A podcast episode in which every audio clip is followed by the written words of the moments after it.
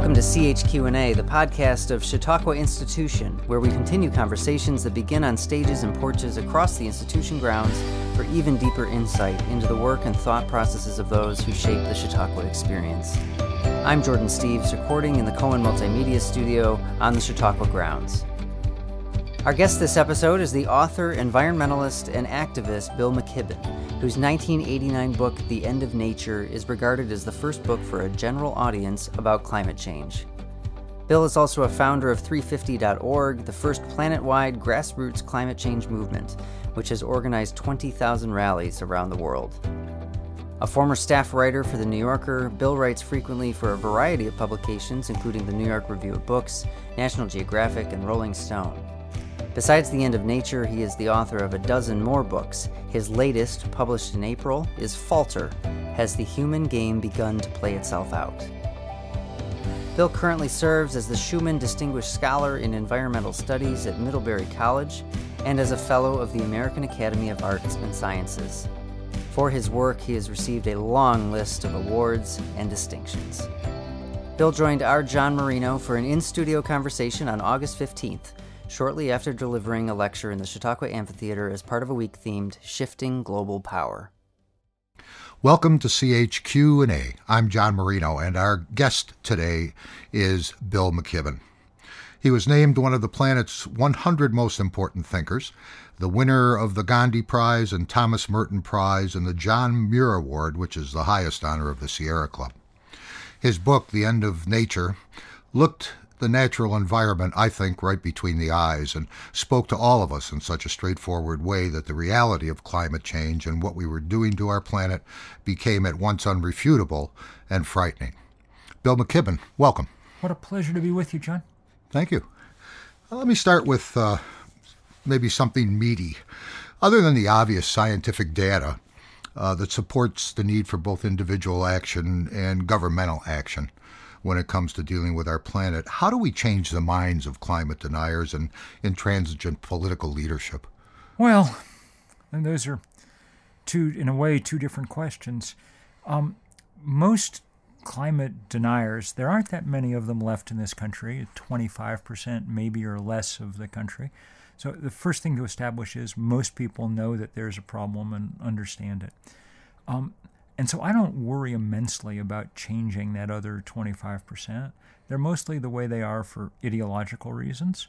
Um, if you're a firm believer in the idea that government solves all problems, and if government clearly hasn't solved the climate crisis, then your only recourse is to insist that climate isn't a problem, you know, because otherwise it would have been solved. Mm-hmm. Um, so if you're, you know, on sort of that level of market, free market belief, that's hard to shake. Political leaders are different. Um, you know, the Republican Party has become a, a kind of wholly owned subsidiary of the fossil fuel industry, but that's mostly because of the flow of money into it from people like the Koch brothers, our biggest oil and gas barons in the country. And so I think that much of that political leadership will change when it becomes clear that this is losing them votes instead of gaining it. Uh, and I think that that's happening now. Um, it's clear in this political cycle that climate change has become a powerful political tool, and it's clear that, for instance, Donald Trump is very much out of the mainstream. And I think that whoever the Democratic nominee is, she will use it powerfully against him uh, uh, in the fall. Let's hope so. You know, because the challenge, though, is really planetary. It's not just one nation or another nation. The collective agreements, uh, such as we you mentioned Trump, that he pulled us out of the Paris Accord, do those kinds of collective gr- agreements have enough impact, or do you look at it as just a start? Not enough impact. Even if every country had kept the promises they made in the Paris Climate Accord, the temperature would still have gone up six or seven degrees Fahrenheit. However, the hope coming out of Paris was that it would kick off a kind of virtuous cycle.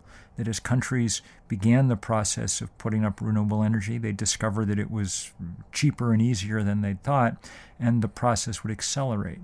Trump has very much gotten in the way of that. uh, Trump and Vladimir Putin and the new president of Brazil, Mr. Bolsonaro, and some other people, um, they're doing their best to put speed bumps on that road, and I'm afraid they're being highly successful. And their rationale being what, do you think? Their rationale being that they love the fossil fuel industry. Well, you know, it's always, uh, there's always an argument on the flip side of the coin that um, the econo- negative economic impact of taking these drastic, what they term as drastic environmental actions uh, to protect the planet and our water and our air and make it safe for our children and that kind of thing, um, that the economics of it far outweighs the danger to the economy, far outweighs the rest of it. But if there's nothing left, how much money does it? What, well, in the, the first place, in the first place, let's be clear. Um, this is, I mean, the economics of uh, dealing with climate are not ruinous. Um, um, it'll take some money to make this transition to renewable energy, but once we've made it, the sun and wind come for free. So that's a pretty big bonus as opposed to sending a big check off to Saudi Arabia every year. More to the point, the economics of not dealing with climate change are utterly ruinous. Uh, the estimate for what happens, the last economic estimate I read for what happens if you let the temperature go up three degrees Celsius, six or seven degrees Fahrenheit, is that it would cost uh, the damages would be about $551 trillion, which is more money than there is right now on planet Earth. So, uh, in economic terms, we're fools if we don't get to work real fast. How afraid are you that we won't be able to turn the corner? I'm, I mean, I'm afraid. My most recent book was called Falter Has the Human Game Begun to Play Itself Out? And I think it's an open question. Um, I think that there's still room to hope that if we did everything we could do now, mm, we wouldn't stop global warming. It's already well underway, but we might be able still to limit it to the point where it doesn't cut our civilizations off at the knees. But that's very much an open question at this point. Well, people, you know, often joke about things like, well, you know, in 20 or 30 years, Florida will be underwater. Mm. We, you know, the map of the United States will look different because it won't be there. Mm. How much of that is a reality? Well, in 20 or 30 years, uh, forget that. Miami Beach is already underwater whenever there's a high tide. Uh, you know, I mean, the ocean has already risen dramatically, and people are already having, you can't, it's very hard to get, say, homeowners insurance uh, along the Gulf Coast and the Florida Atlantic coast, the Carolinas, because insurance companies who are very dispassionate in their analysis of mm-hmm. danger and risk uh, are, are clear they don't want to be on the hook for what's coming. Anticipating that the upcoming election is going to give us somebody who's a little more progressive in their thought process, what are some of the first steps that you would recommend? And I guess uh, as a part B to that question, you know, as I was reading uh, some biographical information on you, and historically, there's always been some discussion about you joining the cabinet of a progressive uh, leadership team in Washington. And I'm wondering whether you feel this is the second part. It's a long question, I guess, but the second part is whether you feel you are more effective in the role you're playing now as a writer and a lecturer and an educator, or I'm an, I'm a sort of organizer more than anything, and I'm I'm probably more useful working outside the system than in it. Pushing I wondered how you change. felt about that. There's there's people who are more skilled than I am at policy and maneuvering, and who are better at going to meetings and uh, and I have my own set of skills. The next administration, assuming it wants to do anything about climate change, is going to have to move quickly. Um, the a key first step will be what we're calling keep it in the ground policies to make it very difficult to continue opening up at least public land mm-hmm. to mining and drilling. And the, happily, the president can accomplish that through executive action. And there was just a move this week to open up some more public exactly. lands for and exactly so we can that. reverse this. Um, um, we're going to have to be dramatic public support for rapid renewables conversion. The best case that people have made for how to do this yet is this Green New Deal legislation, which would offer people a federal job guarantee if they're willing to help in this transition. That seems to me a very appropriate recapitulation of what the CCC and the Works Projects WPA, Administration sure. mm-hmm. and things did during the original New Deal. Right. So I, I've been very glad to see many of the Democratic candidates getting on board with that. And, and, how do you feel when it's being attacked as socialism? I mean, are we past? Well, the, I mean, look, it doesn't matter what you do; it always gets attacked as socialism. I mean, Obamacare was socialism. You know, everything's socialism. FDR too. I, of course. How far so back I, we're going you know, to go? I, that does not strike me as a very serious attack. How do we get a grassroots movement? I mean, I, I watched the unfortunate tragedies that take place because of guns. Mm. And you see people mobilize almost mm-hmm. instantly. Maybe it's the immediacy of those negative actions. Well, there's a big place. grassroots movement now around climate change. Um, it's probably the biggest movement the world's ever seen. It exists across continents. Uh, you know, I mean, the, the, among people under the age of 16 alone, there were 1.4 million out of school in a single day in May demanding action on climate people shut down. Uh, Extinction Rebellion shut down the city of London for two weeks. Uh, you know, we've organized just at 350.org 20,000 rallies in 181 countries. There's a big movement. It's growing powerful. It will win. The question is, will it win in time or not? And we don't know the answer to that. Um, partly because we don't know how fast we can build it, and partly because we don't know what the physics, you know, we, we, we're going to have to catch a few breaks from physics at some point to begin to catch up with climate change. What, what's the biggest challenge we have right now? What do you think? The biggest is? challenge is the power of the fossil fuel industry. This is the richest industry on earth. It's demonstrated clearly that it's willing to uh, break the planet in order to extend its business model a few more decades. And their enormous power, their control of one of the two political parties in this country, is uh, an enormous obstacle to real change. I mean, if they could figure out how to charge you for sunlight, yep. Then nope. If Exxon owned the sun, we'd probably be fine. Right, um, we'd be in, we would we'd, be, be in trouble in a different way. uh, I mean, one of the best things about solar energy is that they don't, and and that it will be more localized and democratic and and less a breeder of inequality when we move to renewable energy. Let's hope we can do it quickly enough to catch up with climate change. We know the stories about um, what the oil companies have done to the environment, for example, but historically now we're we're really within a hundred years of these companies having the level of power and drilling ability and capacity to manage um, natural resources, as they term them, um, the way that they do. So in that hundred years, have we taken away hundreds of thousands of years of the planet's sustainability? Well, we've burned through millions and millions of years, tens of millions of years of biology. yeah, in the course of a few decades, and it's accelerating.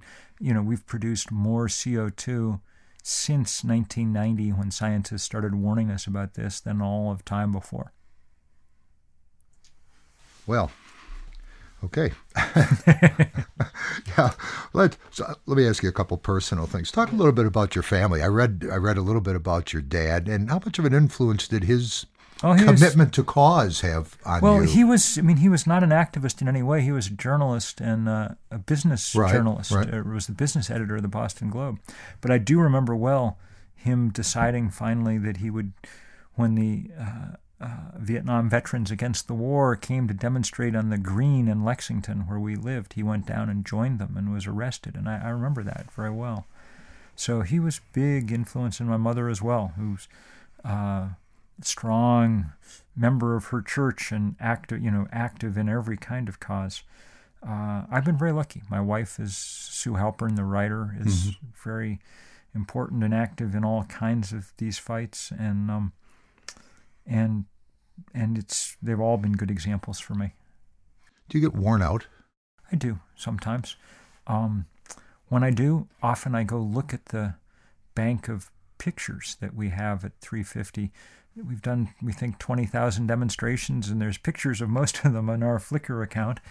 And when I look in those, and when I reflect that many of the, most of the people in them did nothing to cause the crisis that we're in and yet are willing to fight hard to fix it, um, I find that I find it easier to just get up and go back to work. Talk a little about 350, and so our listeners uh, have a little bit of the histrionics. So 350 is the most uh, important number in the world. Jim Hansen, the great NASA climatologist, in 2008 published a paper saying uh, 350 parts per million CO2 is the most carbon we could safely have in the atmosphere. Sadly, of course, that's a number we're well past now. We're at 410 parts roughly and climbing two or three parts per million a year.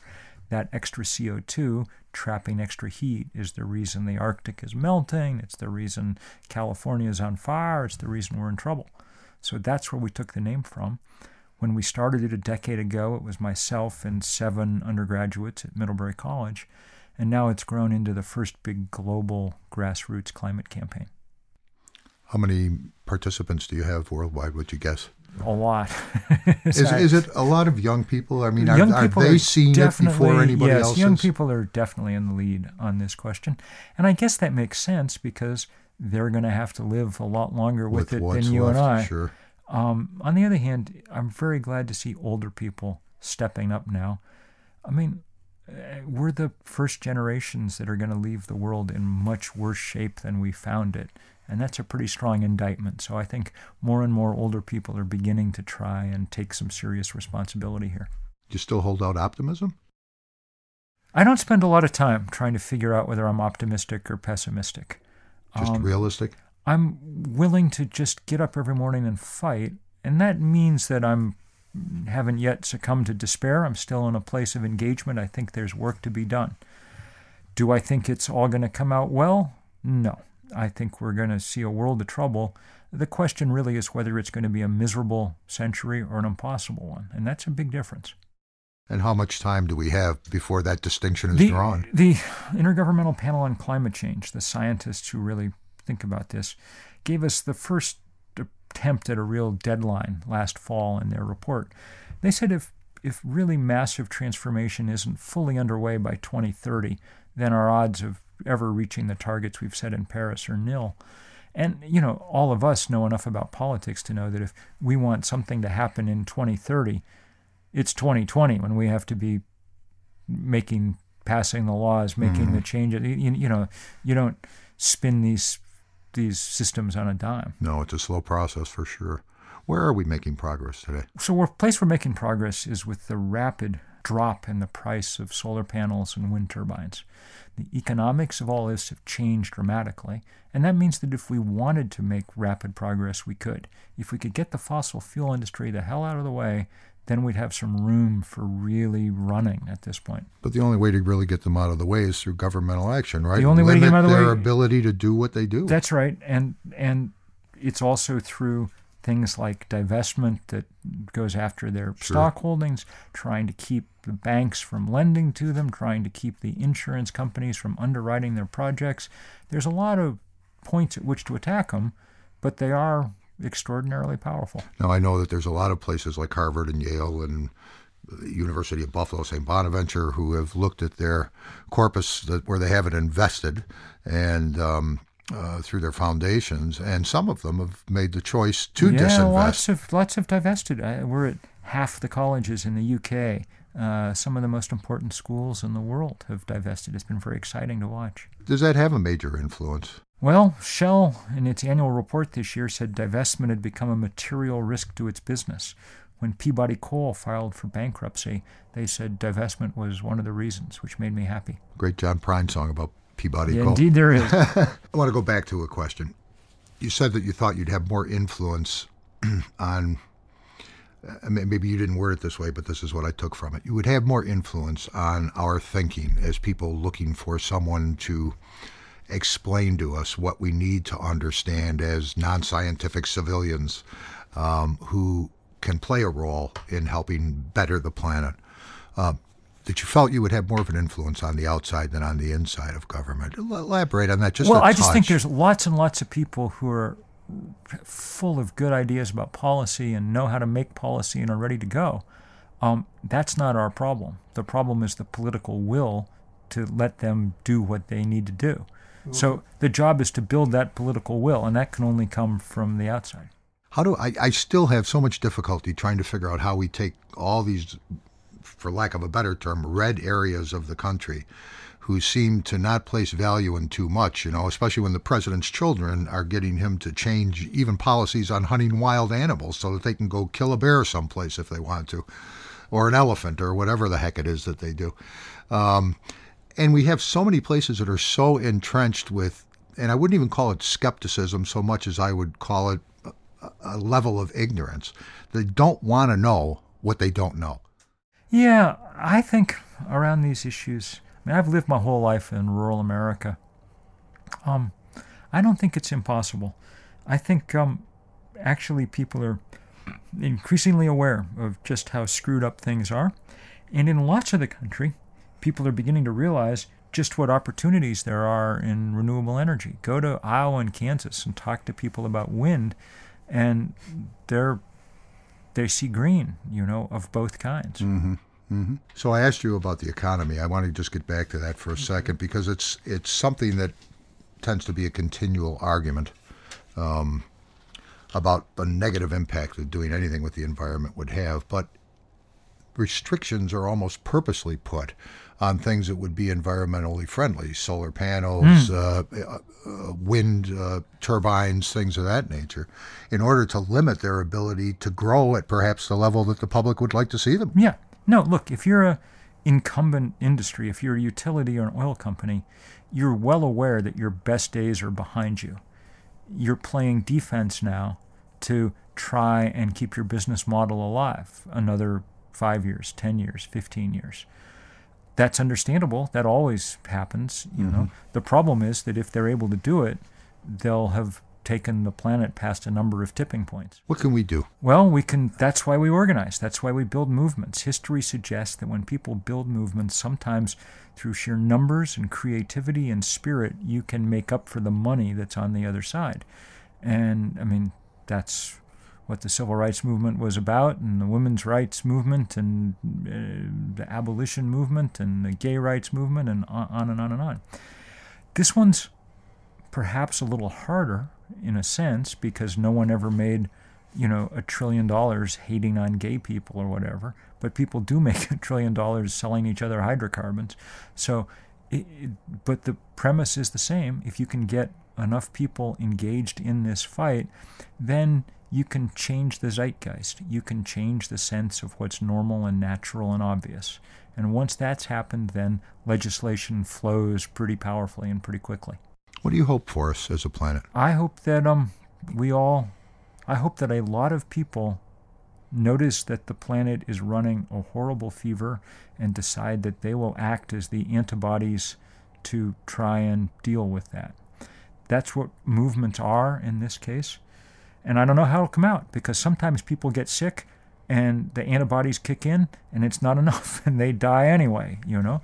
But our hope has got to be that we've gotten there in time and we're going to do enough quickly enough to to to help out the world that we were given. Bill McKibben, thank you very much for your work and for our conversation today. John, back at you on both counts. Thank you. Thanks to Bill McKibben for joining us on CHQ&A today and to interviewer John Marino. Our producer for this episode was Robert Jackson.